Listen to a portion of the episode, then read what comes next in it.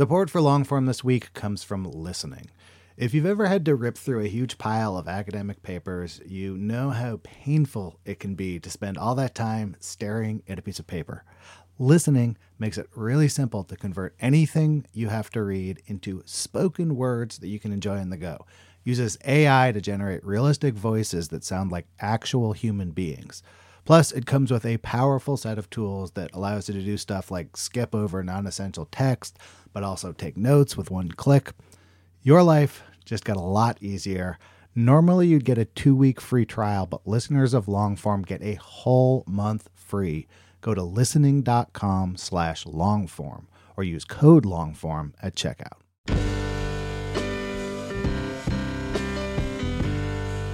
Hello and welcome to the Longform Podcast. I am Evan Ratliff. I'm one of your co-hosts. I'm joined by Max Linsky. Just Max and I today. Hey Max, how are you? I'm good, man. I miss Aaron. It doesn't feel like um doesn't feel the same without him. Me too. But he'll be back. He'll be back next week. It's gonna we'll have him back next week. we'll, we'll have he's uh he's invited back. He's invited back. Who did you invite on the program this week, Evan? Uh, this week, I invited uh, Sarah Topol, who is a reporter and writer. She's currently a writer at large for the New York Times Magazine. She's written long features for Harper's, for BuzzFeed News, GQ, The Atlantic.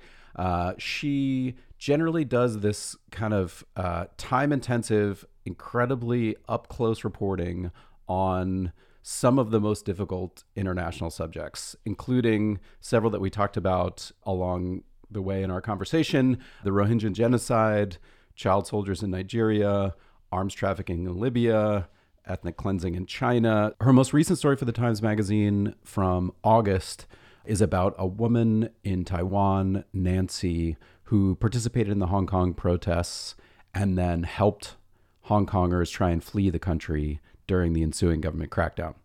So she covers a pretty wide swath of the world and she finds these characters to sort of portray these very difficult subjects through. And I've wanted to talk to her for a long time about how she does it. I will say she's not the kind of reporter who generally centers herself in these stories or even talks that much about her work in interviews. So it was a real privilege to have her on to do so here. And I personally got a lot out of this conversation, and I think a lot of listeners will too. I'm so glad she's on the show. I feel like her byline has gotten to this place now where when I see it, I just like stop what I'm doing and, and read the piece. And every time I come away with it being just like, how did she do that? How did she get in there? How did she find these people? How did she do this work? So I feel like uh, these questions will be answered. Yeah, we got into it. Uh, we got into a new uh, relationship with the fine people at Vox. Longform podcast is now produced in partnership with Vox, and uh, it turns out we, we like them quite nice people over there at Vox. Now, here is Evan with Sarah Topol.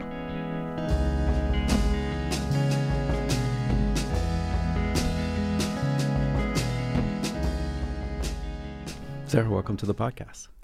Thank you for having me. it's really great to have you here. It's one of these situations where I started out thinking, oh, I want to talk about this story. And then I started reading back and I was like, oh, I want to talk about this story. I want to talk about this story. I want to talk about this story. And then I quickly exceeded the amount of time that we're going to have to talk about all your stories. The stories that you've done over the past, let's say, few years, they just range all over the world. So the most recent one is about Hong Kong and Taiwan. You've got the Rohingya genocide story that you did about the teacher who fled the ethnic cleansing. You've got the boys who were kidnapped by Boko Haram in Nigeria. You've got a Uyghur family that was torn apart by ethnic cleansing, a political murder in the Ukraine, sex and gender story in the Dominican Republic. Going back further, Libya, Russia. So I am very interested in how you conceive these stories and how you find them. Let's start first with the most recent story about Taiwan. Maybe you can just describe a little bit about what the story is about. The story is about a young Taiwanese woman who gets caught up in the protests in Hong Kong after visiting there and making friends with some of the members of the Hong Kong opposition, and her attempts to bring them to Taiwan and help them settle in there. And as she goes through this kind of political awakening, she starts to think about her own country's future and what it means to be up against an encroaching Beijing. Were you looking at doing something on the Hong Kong protesters and then you kind of ended up with Taiwan, or how did you land on kind of coming at it that way? Yeah, I think that initially I was asked to think about doing a story about the Hong Kong protests, and I have covered a lot of protests. I've been fortunate enough to cover uh, a lot of different social movements since the Arab Spring. And I thought that, you know, by the time I was kind of free or able to to do something about Hong Kong, it felt like a lot of really fantastic journalists had written about the protests in Hong Kong. And that anything that I did would kind of be a pale comparison. and I thought that maybe the story in Hong Kong, in and of itself, had kind of reached a almost like a natural end, but not really an end, but like a very sad end. Mm-hmm. Uh, and that that maybe there was something to be done from Taiwan. And I didn't know really anything about Taiwan or Hong Kong, to be perfectly honest, and was just kind of reading through things about Hong Kong, things about things about Taiwan and, and stumbled on, I think it was like a Washington Post story about this underground railroad. And I thought, this is really fascinating. I think there's probably something you can do there. So I pitched a story about the story of Hong Kong through the eyes of a protester who had fled to Taiwan and a Taiwanese person who was helping them settle into their lives. I thought I could braid two very intimate stories into one. So, where do you start in terms of educating yourself? Like, do you try to sort of do some sort of mini education, or do you try to do it through the sources that you end up finding? I buy all the books. I read all the books. I interview all the experts before I go. Hmm. And then I get there and I realize that I know nothing. I mean, I know like less than I think someone who maybe didn't spend time reading 10 books because I think I know, but I don't know anything. And then I spend the first two weeks just wandering around asking the totally wrong question, just making a total fool of myself in front of everybody. And that is like obviously everyone who you encounter in that phase of reporting is like so kind because they just have to be because you're just this clueless person who's like well i read all these books and i talked to all these experts and then i've come here and i i have this question. And they're like what do you even really know? Like you you don't know anything so then everybody kind of takes takes pity on this person who hopefully it looks as if has actually been trying to do something it counts that you, you it, did try. it counts that you try and then re-explains everything to me and then i think the process continues because i mean I, I think that i know something and then i come home and then i look through everything. I mean, for the Taiwan story, I did over 100 interviews. Yeah, and then wow. I come home and I realize that fuck, I actually probably still don't know anything about this. And then I have to like a third time relearn what I thought I knew. This was like a distinct memory of mine with this story is like, oh, what this Hong Konger was telling me that I had read in this book is actually in this article. And if I had known that at the time, would I have asked a different question entirely? I think the whole process of this is just like a wow. I have a lot to learn about everything all the time. I think, if I'm not mistaken, in the story it says that you were there for three months. Were you there for three months continuously? Yeah, I was there for. Well, I spent 16 days in quarantine in a in a uh-huh. room similar to.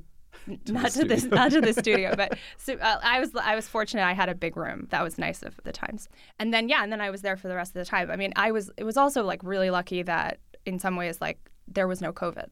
I like skipped In three Taiwan. months of yeah, yeah, I skipped three months of COVID here. Wow. Yeah. So it was, that was a good choice as a story to do for that particular time. It was.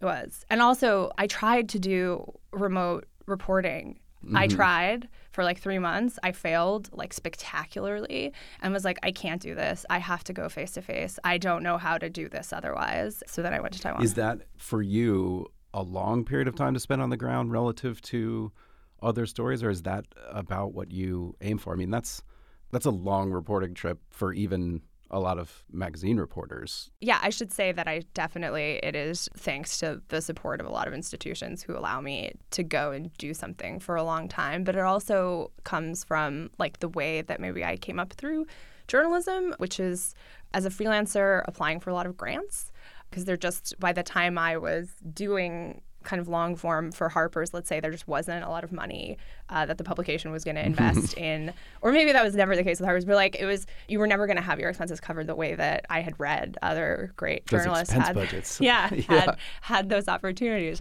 So when you apply for a grant, you know, you kind of apply for like a lump sum, and it's up to you really if you're going to spend the lump sum the way you say you're going to spend the lump sum or if you're going to eat like bread and cheese on the street and try to make that lump sum stretch for as long as you can. So I've been fortunate that places like the Pulitzer Center do fund this reporting or the New York Times or whoever, but then I kind of take that and try at least to like really squeeze it out just because for me it just takes a long time for me to like understand what's happening around me. I recognize that, and so I try to stay for as long as possible. When you arrive there, like in Taiwan or, or like even in Sweden for the for the Uyghur story, how much have you sort of nailed down and kind of know what they're going to tell you, and you're there to have it unspool, as opposed to like it's more of a mystery whether they're gonna when you show up at their door they're gonna give you the time that you're looking for. It really depends on the story. Yeah. When it came to the Taiwan story or the Rohingya story, I had no idea who I was going to find. When it came to the Uyghur story, I actually reported, I think, in like four countries. I first went to Kazakhstan to talk to some Kazakh Muslims who had escaped from the camps. I then went to Finland. I interviewed a young Uyghur guy who I thought maybe would have been a good character mm. for the story. I use all of this material in the piece. It's just that the people aren't always named, and and that weighs on me sometimes because some people want to be named, and and you know you hmm. don't always have an opportunity. So that that guy does not end up in. He the, doesn't end up in, in the, the, story. story no. Um, and then I went to uh, Sweden and I met Humar and I had been speaking to her for months before I went to see her. Sometimes I have a feeling about the person uh, and I had like a feeling about her. And then I kind of we met, and and I always offer people the opportunity to stop talking to me. Mm. I in fact tried to pressure Humar into not talking to me.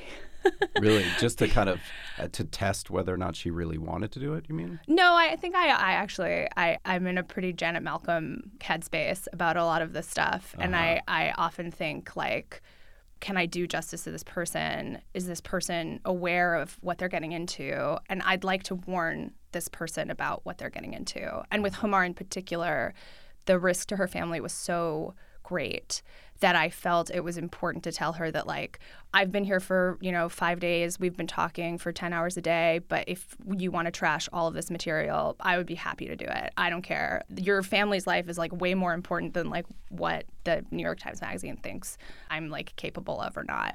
Yeah, um, because for people who haven't read the story, so she had left for Sweden, her sister had left the United States, but their parents had been taken presumably it's not really clear for how long by the government and put in a re-education center of some sort. Seems most likely.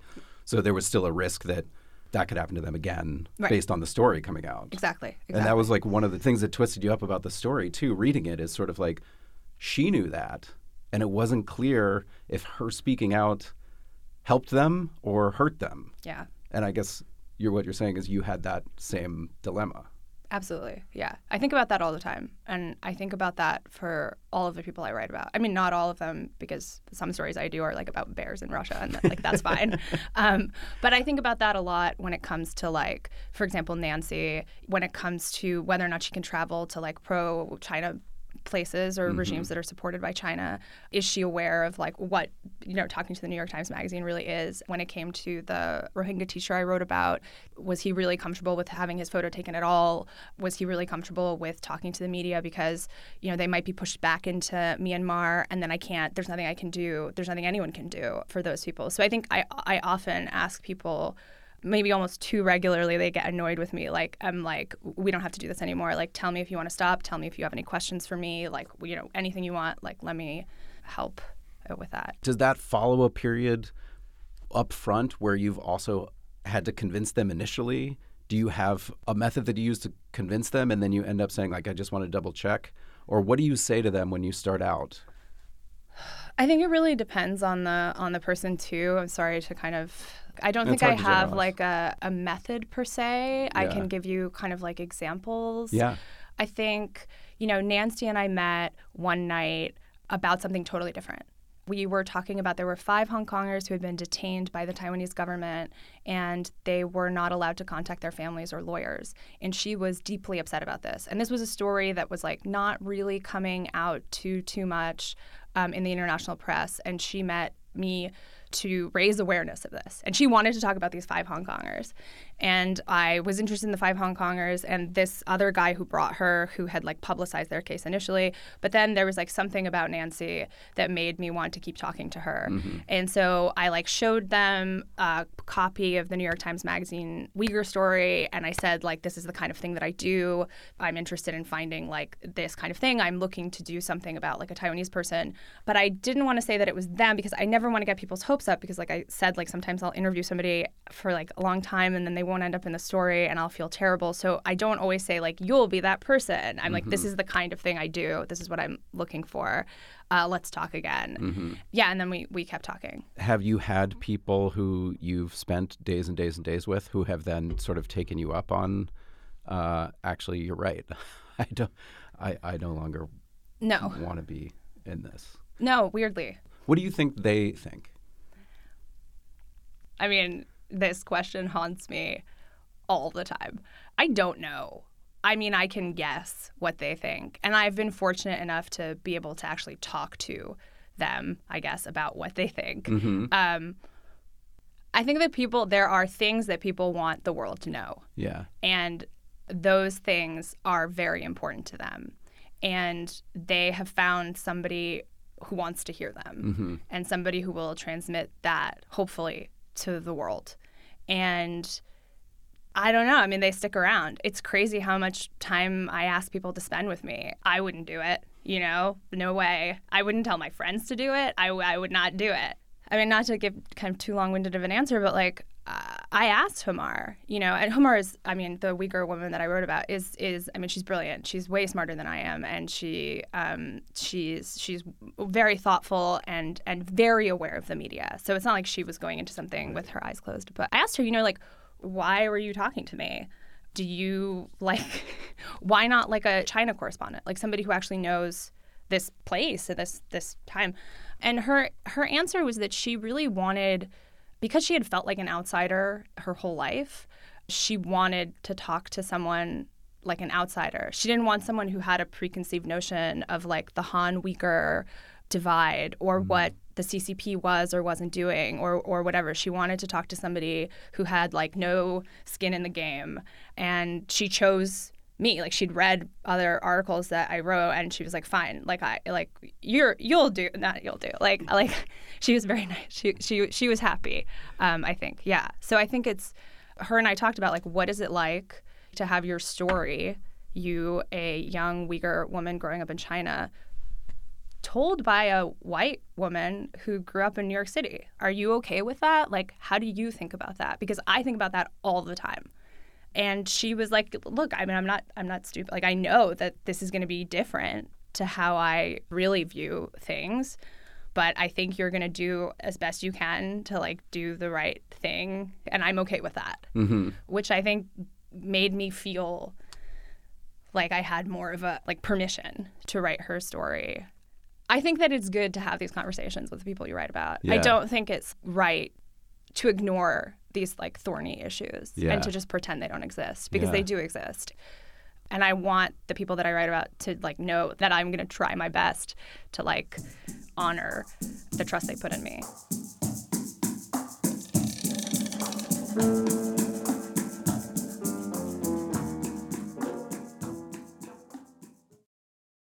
Support for Longform this week comes from listening.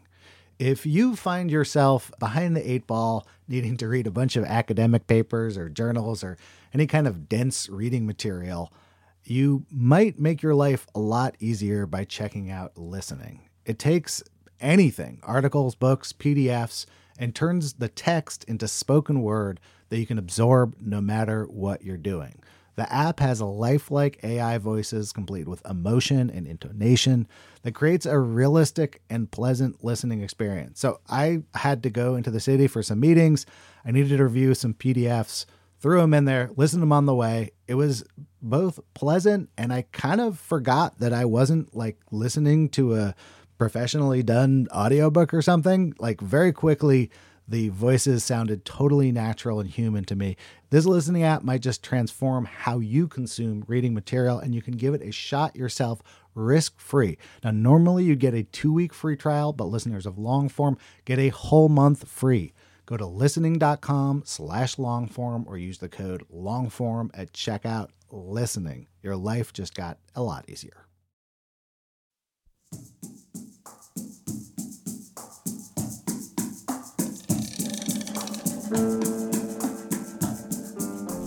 Can you explain to me some of the logistics of these stories? For instance, reporting in a refugee camp. How are you approaching that and sort of what happens when you get there? It's helpful to start with kind of some of the background research that you do. So before you even go, you would do a bunch of pre reporting, talk to experts, reach out to NGOs, reach out to people on the ground who can facilitate or help you uh, when you actually get there.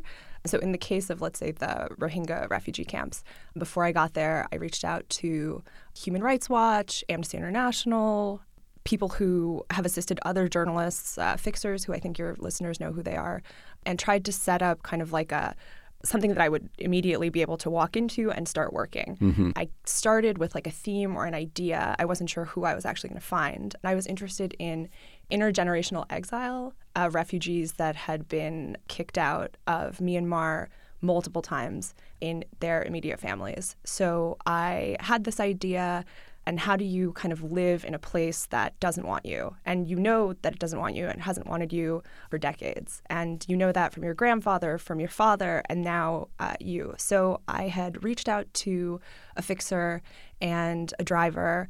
And in the case of the Rohingya a translator. So I actually had a team of three people working with me. Um, and then when I arrived, they picked me up uh, at the airport. And then you kind of just immediately start working. You have to get your papers uh, in order to get into the refugee camp. Then you get into the refugee camp. And while you're there, you've kind of talked to your team about the kinds of people that maybe you're looking for. You start talking to NGOs, you start talking to community leaders. And then the fixer who has really deep ties in the community starts to kind of use their ties in order to find the kind of people that you're looking for. And in the case of Futhu, it was actually almost accidental that we found him because we were having trouble kind of finding people who were really uh, expressive about what they had been through and who had their family members who had been through these waves of exile. Mm-hmm. Um, and so we were put in touch with a teacher. And it was interesting because all these teachers, they knew each other. And so I started talking to one teacher about what had happened in his town. And he said, you know, you should talk to this other teacher. He's really good at knowing everything that happened in his town. And he can really explain to you what happened. And so we kind of were passed along to, to different people until we ended up talking to Futhu. And the first time I met Futhu, he was like standing on this bridge, and we got there, and he immediately started talking. Like he just like he just couldn't stop talking, and I was like, "What? What's happening here? Wait, hold on. Like let's back up. Let's let's think about like who are you? Like what do you do? How did you get here? You know?" And he just really wanted to talk about what had happened in his community, and so it, it started that way. So I think you're always working through the logistics that you've hopefully set up ahead of time and also through almost by chance when you are kind of like talking to people and asking people to put you in touch with more people, put you in touch with more people, put you in touch with more people. And then after a while, hopefully you find the person who you maybe are going to continue talking to. I want to talk about how you kind of approach these people. I mean, this is true, I think, in the Taiwan story, and I'm sure in the Uyghur story, there's trauma there. But in this story, in this Rohingya story, and also like with the the boy soldiers in Nigeria. You're talking about people who have been so incredibly traumatized by events that are kind of unfathomable to a person like me, let's say. How do you conceive your approach to them to ask them about these things? I think you never actually ask people head on about what they've been through. Mm. And you always ask people to just tell you what they want to tell you about anything that has happened to them. And usually, like a lot of my stories do, I try to start at the beginning. So, like, this event that happened to you doesn't define you, is not why I'm here eh, necessarily. Like, tell me about your childhood, tell me about your life, tell me about the things you think are important in your community. And by the time we get maybe to the traumatic part, I hope they've seen enough of who I am and how I interview to feel comfortable telling me that they don't want to talk about certain things. So and I always ask like are you okay with this? Can we talk about this? Do you want to stop? Do you need a mm-hmm. break? Is this okay? And if you decide it's not okay, we can just stop. I don't necessarily need you to tell me everything. So tell me what you're comfortable with. One story that just like absolutely rocked me and s- just has stuck with me is the story about the boy soldiers, partly because it seemed like you somehow like captured what it feels like to be a kid and then to experience this and it's just like it's so hard to imagine maybe because I have kids, I don't know, but it just like I could not get over that story. So I want to kind of walk through that in the same way in terms of how you found them. When I was in Nigeria, I also had the great fortune of working with a Nigerian journalist who had been a journalist for like 30 years by the time we met. And he kind of moonlighted maybe as a fixer. He helped foreign journalists when they came to town to Maiduguri. So when I got to Maiduguri, we had already established that I was looking for kids who had been abducted by Boko Haram and that I was interested in talking to them. This story is a little bit complicated because of consent and children and also endangering them. If the community found out that they were talking to journalists, it could endanger them because they would be marked as kids who had something to do with Boko Haram. So I talked to a bunch of international NGOs that are working on these issues, as well as researchers who deal with child trauma, and had set up like a plan for how I should report the story to do the least amount of harm to these kids as I could. So there was the hotel that I was staying in, and then every three days we rented a different set of hotel rooms so that we were always moving around. So nobody could tell where if these kids were coming somewhere, they weren't going to the same place all the time, so that you didn't have any patterns, so the community wasn't like tipped off that this was happening. And then um, as I and uh, Shehu, who is the journalist that I worked with, would go out and using his connections, like find kids who had been through this experience and bring them with a separate car with a driver we were working with, but not all the time, to these hotel rooms where I would interview them. And then we would kind of send them back. And I wouldn't be seen with them outside of this compound because all of the hotels there are kind of in compounds so that it wouldn't tip people off that they were talking to a journalist. So, mm-hmm. in that kind of method, we were able to find three of the kids who I wrote about. And during interviews with me, the three kids said, Oh, there's another kid here, but we don't talk to him because he terrifies us. And we asked them more about this kid, and they told us the story about how he became an emir. And we talked about it, and we thought maybe we could find him. So Shehu went out and like found him where he was working and asked him if he was willing to talk to a journalist. And then after he agreed, I interviewed him, and we we actually kept these two sets of kids really separate from each other mm-hmm. just so that they would be safe so that they both didn't know that the other one knew that we were talking.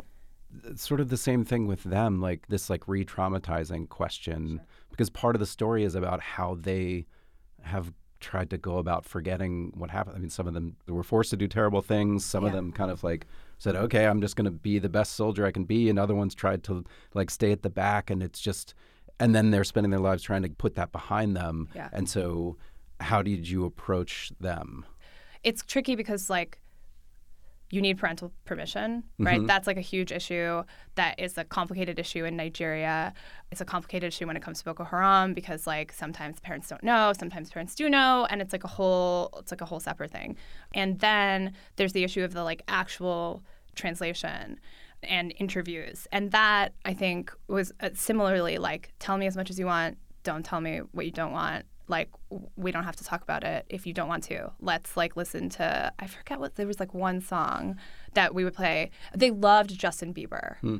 So i mean you know if you don't want to talk like let's let's play justin bieber songs and like hang out. You know kids and people in general if they're maybe given an opportunity to talk about things in the way they want to like people want to talk about things, I think, or at least the ones I talk to. And so it kind of works in the end, I think. Yeah. No one's ever been like, I hate this and I'm leaving. I think people have been like, I need a minute, or I've been like, I need a minute, and that's totally okay. Do you know if they even have read the story or what their personal reaction is to it coming out? Well, I think in the case of the kids, they didn't have much of a reaction for them because it just wasn't in their universe. But I think that for some of the people that I write about, it does, it matters a great deal.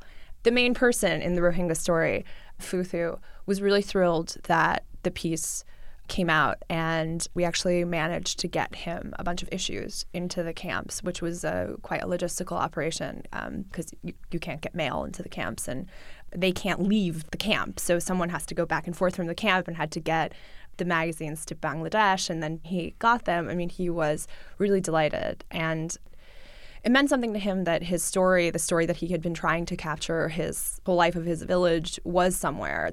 It really, the connection or the reader's emails that I was cutting and pasting to him, they really did mean something to him because I think in his case, the lack of knowing that anything was actually happening outside of this refugee camp, mm-hmm. the acknowledgement of what the Rohingya had been through was uh, was very difficult. And so having an issue in his hands and having these comments from people was valuable to him as a person individually. Can we talk a little bit about how you came to do this work? How you sort of developed the ability to talk to people in that way? Because I'm curious if there's anything from your background that kind of led you naturally to these types of stories. The only thing I know from one of your stories, I can't remember which one, that your parents were immigrants from Russia, or at least from the former Soviet Union somewhere, Russia. So, how did you grow up? I grew up in New York City. I grew up with my mom. I went to public school. I speak Russian at home uh, with my family. I learned English in school. Then I went to college in the Midwest. It was the first time I really realized that I wouldn't necessarily be perceived as American by a lot of other people in America. Uh-huh. Um, How did that realization come to light? Was it in an unpleasant way? Uh, I mean, yeah, I would say like someone asked me why I spoke gibberish on the phone with my mom. I, it wasn't like maybe the most enlightened group of young people, but they were young and, and that was okay. And you think they would know Russian? You'd think they would. Yeah, I don't know. It was a it was a weird. It was a great school. I I learned a lot. I learned about another part of America. But I think growing up in New York and, you know, growing up in an international household and going to public school in New York, like I was always surrounded by kind of an international community. And so I was always interested in like going overseas. I think when I was like 13, maybe, I read The Beach. This mm. is actually embarrassing. I read The Beach by Alex Garland and it changed my life. I had no idea you could travel my family didn't have money or like did we didn't travel. We didn't like go you know we were like living in our tiny apartment. And i was like oh my god you can see the world. You know like everyone else like i subscribed to national geographic. I cut out the pictures. I put them on my room. And then i was like backpacking.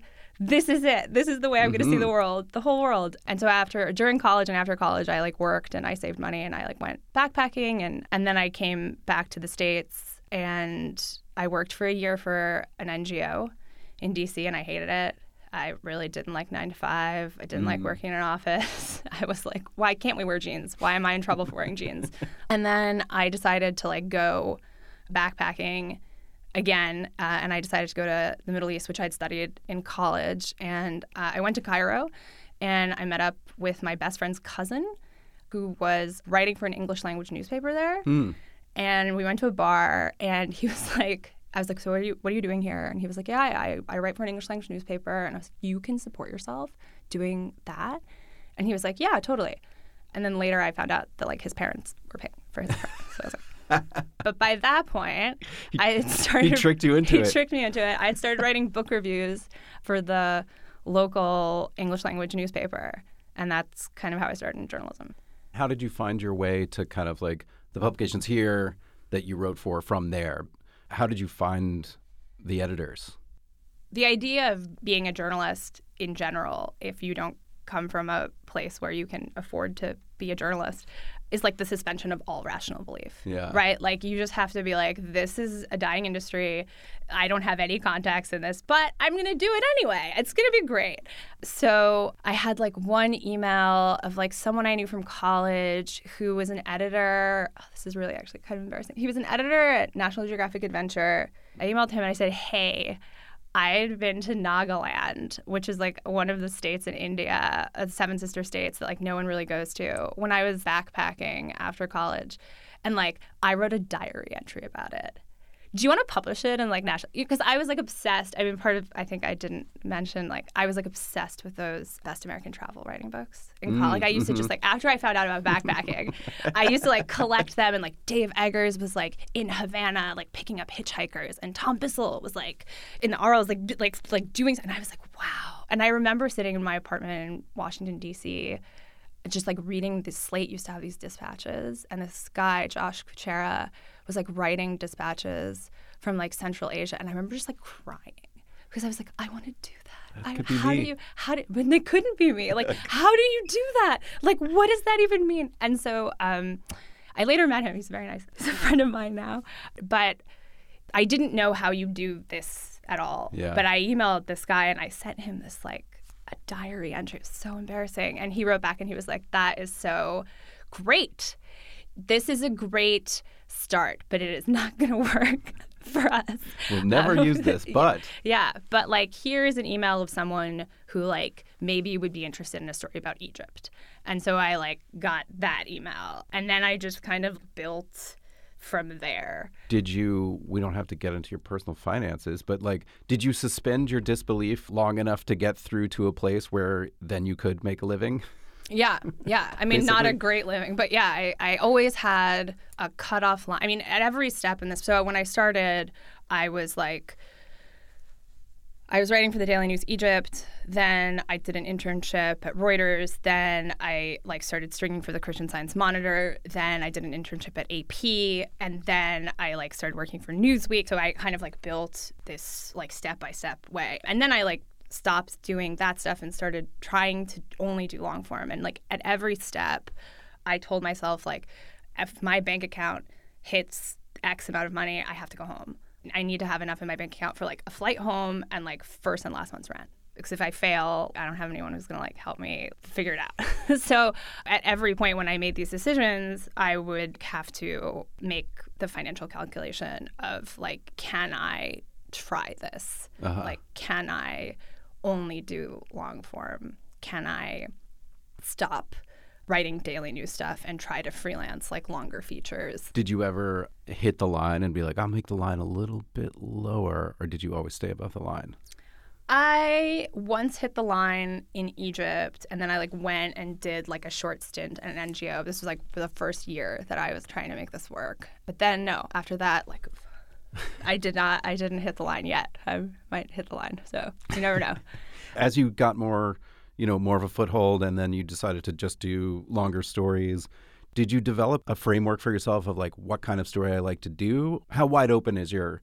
Did your idea become of like what is a story that I would like to be doing? I don't think I ever really like made a decision for myself about that kind of thing. No. I mean, I think like everyone probably who comes on this I'm interested in lots of different stuff and I can be interested in like an assignment that you put in front of me. I'll be like, "Wow, did you know about like Scrabble in Nigeria? This is crazy. I have to tell you all about this." You have over the last 8 to 10 years done a number of stories in which at least from reading the story, it would seem that your personal safety could be at significant risk. I'm interested in particularly like the Libya stories. You know, you're going into, you're hanging out with arms traffickers who are basically musing about what they could get for you if they kidnapped you. You did a story where you actually went and interviewed Bedouin kidnappers in Egypt who had kidnapped other people and gotten money for them. And what is your uh, outlook going into stories like that in terms of the risks that you take? I mean, I do a lot of planning.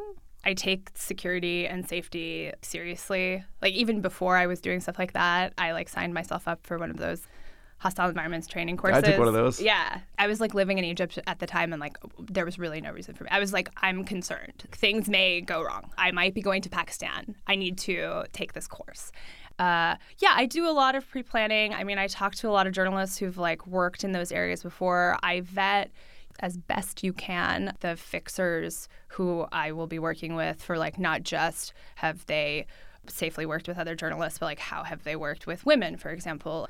And you know, I mean, for the most part, I mean, I think 99.9% of the time other journalists have done the same thing and everyone has kind of done a similar thing and then the person ends up being an absolute star like the guy I worked with in Nigeria Uh-huh. and the guy I worked with in Libya was just phenomenal. I mean the first time I went to Libya I did not have a fixer. That was like its own its own thing. That was the GQ story. yeah. Yeah. That was my first long form story. Yeah. Oh wow! And Yeah. you just went without someone on the ground. Yeah, it was like a particularly special time. I can like tell you the story of that Yeah. if you want. Yeah. Yes. Um, I mean, Please. it was kind of funny. GQ was my favorite magazine growing up. I was like obsessed with Sean Flynn. I had this email of this editor at GQ, and because I was so kind of obsessed with them, I never emailed her. I was like too scared to email her. And then at one point, I finally like worked up my courage to email her, and I said, "Hey, I'm going to Pakistan. I'd really love to do this profile of this guy for you." And she wrote me back and was so kind, and she was like, "Listen, you have no long form experience. You need to get some long form clips, and then you can pitch us again." And I was like, "Okay, totally, absolutely." You know, I went to Pakistan. I was like doing other stuff, and then the Arab Spring broke out, and I flew back to Cairo immediately in like a panic that I had like lived in this place for so long, but was missing like the most important biggest- thing that had ever happened. And I, I arrived there, and I started writing like a daily dispatches for Slate, mm-hmm. and then the uprising or like the revolution or whatever you want to call it now like ended and i kind of chased it to bahrain I was like sleeping on the floor of like the New York Times bureau's apartment because they were so nice. Because there were a bunch of people like me who were like freelancers who like the staffers kind of took pity on, and they were like, "Okay, okay, like you can stay here," because I couldn't afford a hotel. And then the Libyan border fell, mm-hmm. and I had been to Libya the prior year on a junket, which was very rare, and I was like so desperate to go back because I was one of the few younger reporters I think who had even been there. Not that I knew a ton about it. And I emailed this editor at GQ and I said, like, listen, I want to go to Libya for you. I know I have no clips, but like, if you please just let me write two weeks of web dispatches for you from the ground. And if you don't like it, just cut me. Or if you like me, maybe we can work on a longer story, but just like give me a chance. And in an incredibly fortuitous situation, which I heard later, apparently she was like sitting in a meeting with the editorial staff, being like, "What are we going to do about Libya?" And she was like, "Well, I got this email from this young woman who's like totally nuts, and she wants to go to Libya. And like, it was hard to get people at the time, like airports, like nobody knew what was going on in Cairo. And she was like, "Fine." If you can get there, we'll keep you on for two weeks. Like we take the terms of your deal. And so I was like, run. I was like, the, and then I got to the point. I'm like, this was because like I got to Cairo, and then there were like two cars that were headed because the border had fallen, and journalists were just kind of free to go. Uh-huh. And I got in a car with legends. I got in a car with Jon Lee Anderson, Bobby Worth, Lynsey Addario, Tomas Dworzak. We were all in this convoy going into Libya. And I was like this 26 year old crazy person, just being like, wow, wow, what are they doing? Like, I don't even know. And that was my introduction into Libya. So, yeah, I was there alone. I mean, I had friends from Cairo who were there. People were kind of like moving in groups because it was quite unsafe. And yeah, and that was my that was my start. So then they they did like the web dispatches. that They let me write the the story. They did. They they made you fall through with the web dispatches first. I did. I did the web dispatches. Yeah. They were great. I mean, I don't know if they were great, but like it was great to work on them with the editor. Yeah, it was cool. Are you a person who would say to the fixer, or just I guess in this case, if it's just you, if the shells start falling, let's get out of here, or if the shells start falling, let's go find them.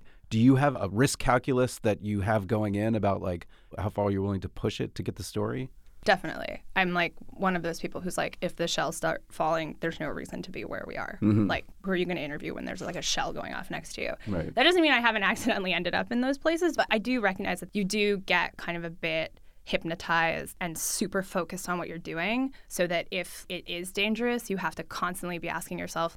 When I was in southern Libya, it was a bit like, do I just feel safe because I've been here for a long time and like nothing has happened, so I think I can stay longer? Is it wise to continue to be here? Is now just because it feels safe not exactly safe? Should I leave? That I think is a calculation that you're making when you're on the ground all the time. But as a rule, when I go into a place, if the front line comes to me, I move away from the front line. Mm-hmm. I don't I don't need to be at the very very front line.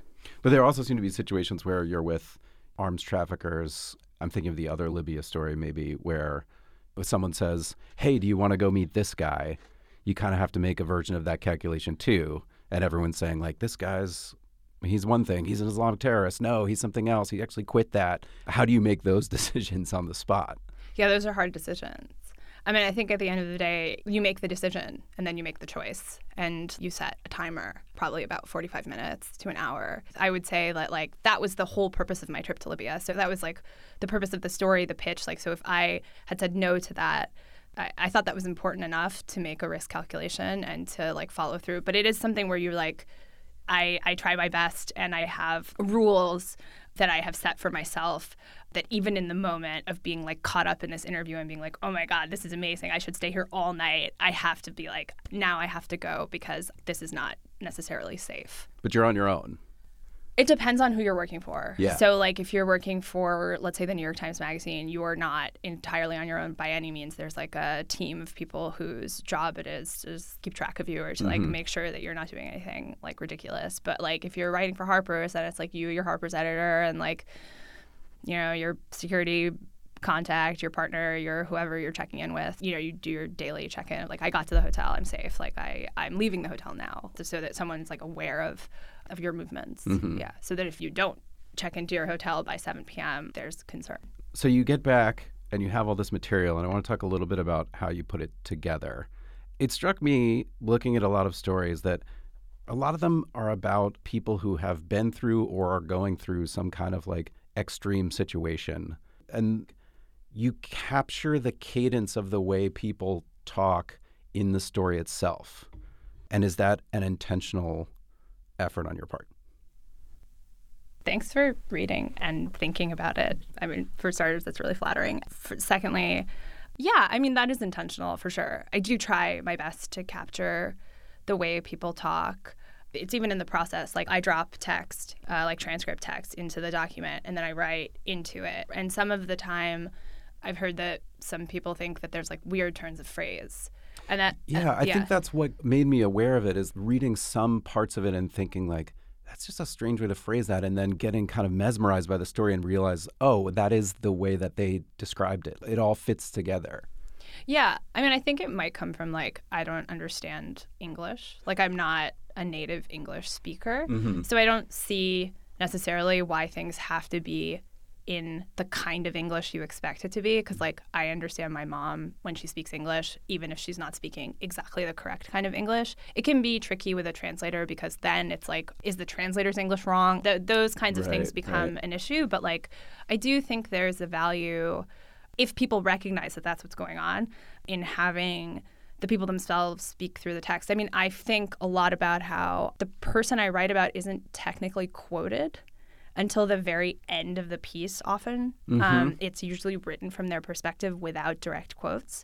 And the way that I kind of like remove slightly my guilt about channeling it through myself is to use the language that they use. And I think that that's important. And I can see why people wouldn't like that. I mean, I would also argue that I think that is more true too to them if we're not going to like just quote them, which we probably just should, right? Like, so that's kind of one of the things that goes into that thinking. Do you feel like you're kind of like adopting the lens of the character in the story when you sit down, like trying to write from their perspective? As much as that's possible, and being aware that it's technically very, very hard given yeah. like the privileged position I'm in, yeah, I think I try to be true as best I can to the things that people told me the way they told me. I mean, I think a lot about how, like, when I was starting out doing this, I talked to a lot of writers. I would just like cold email people, like fan email them and be like, can we meet? And I was really fortunate that a lot of people were really nice about it and like did meet me and like did try to give me advice. And I read a lot of books like Follow the Story and all of that stuff. And one of the things that really stuck with me is the accordion of time. I don't know if you have mm ever come across this. Mm-mm. It's like, so we as writers of this medium play the accordion of time. So, like some instances in Nancy or Humar or whoever's life are given a lot of space. And then some instances, which maybe she considers important or pivotal, are not necessarily given as much space. And is that fair? Is that true? to what extent when they read the story is it true for them because like something that was really pivotal for them is given like one line or maybe not even mentioned and something that i think is pivotal is given a ton of space right and I think that that is something that I sit with a lot and I grapple with a lot. And I think one of the ways I've thought about at least rectifying it slightly or justifying it is to keep keep using the voices that exist in my head or that are true and channel that into the page as best I can. People don't like to answer this question who are very thoughtful because it feels like a privileged position. But if I read your stories, some of them can really wreck me. Like the the intensity of the experiences that people went through, imagining them, reading about them. You have heard about them firsthand, and obviously the people that went through them have had the experience, and so it's nothing compared to that. But how do they kind of accumulate within you, and how do you confront that? I think you're right that no one likes to answer this question. I think that there is a danger in like centering yourself when it comes to other people's narratives. And I think that it's important to me, and it's a decision for me, that I don't write those kinds of process pieces, which are like, this is how I got to X place. It's also true that like yeah, of course, it is hard to hear these stories and it is heartbreaking. And I take them home with me and I keep in touch with everybody. Like I was talking to Nancy this morning, I talked to Humar the other day. The least I can do that I want to do really is like I stay engaged. I think that helps. I think nothing will will change the fact that like it's true that I get to leave and that Futhu still lives in the Rohingya camp and will live there indefinitely or for the rest of his life unless the international community does something. And that's just a fact, and that's like part of the job, and um, grappling with that is part of the job too. Mm-hmm. Do you think of it through a larger goal at all in terms of I want to add to the grains of sand that will pile up to cause a change here? I want the work that I do to accumulate and to be helpful to the people that I write about. And it is my deepest regret that it doesn't. I would love to be one of those journalists who, because they wrote a story, legislation gets passed and like someone is held accountable for something and that changes something for the people who they wrote about, like the people are exonerated or or something like that. I I really, it is always the hope that like uh, you can do that, but I think you know with international stuff or maybe in I don't know the stories I choose or or whatever like that's just that doesn't happen. And I wish I knew how to make it happen I guess. Not that I am powerful enough to do anything but like I guess the best that I can come up with is like at least there is a record somewhere that there was a genocide against the Rohingya. Not that I engage in like activism journalism, but like there are things that should be called what they are. And I think that is a journalist's job, just to say what they saw. Mm-hmm. There's value in just witnessing it and, and then putting that down. I hope so. You know, I don't know. I really hope so. Well, Sarah, thank you very much for coming on the show. Thank you. Thank you for having me.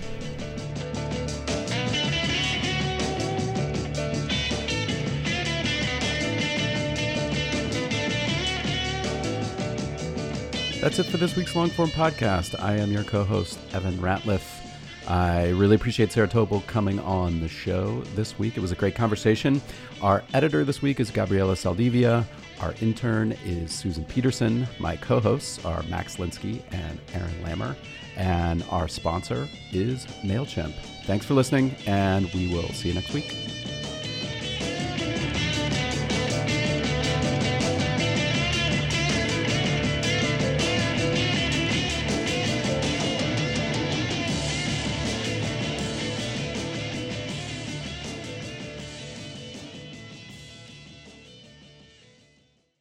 Support for Longform this week came from Listening. Listening makes it easy to convert written text to pleasant audio tracks that you can take in no matter what you're doing.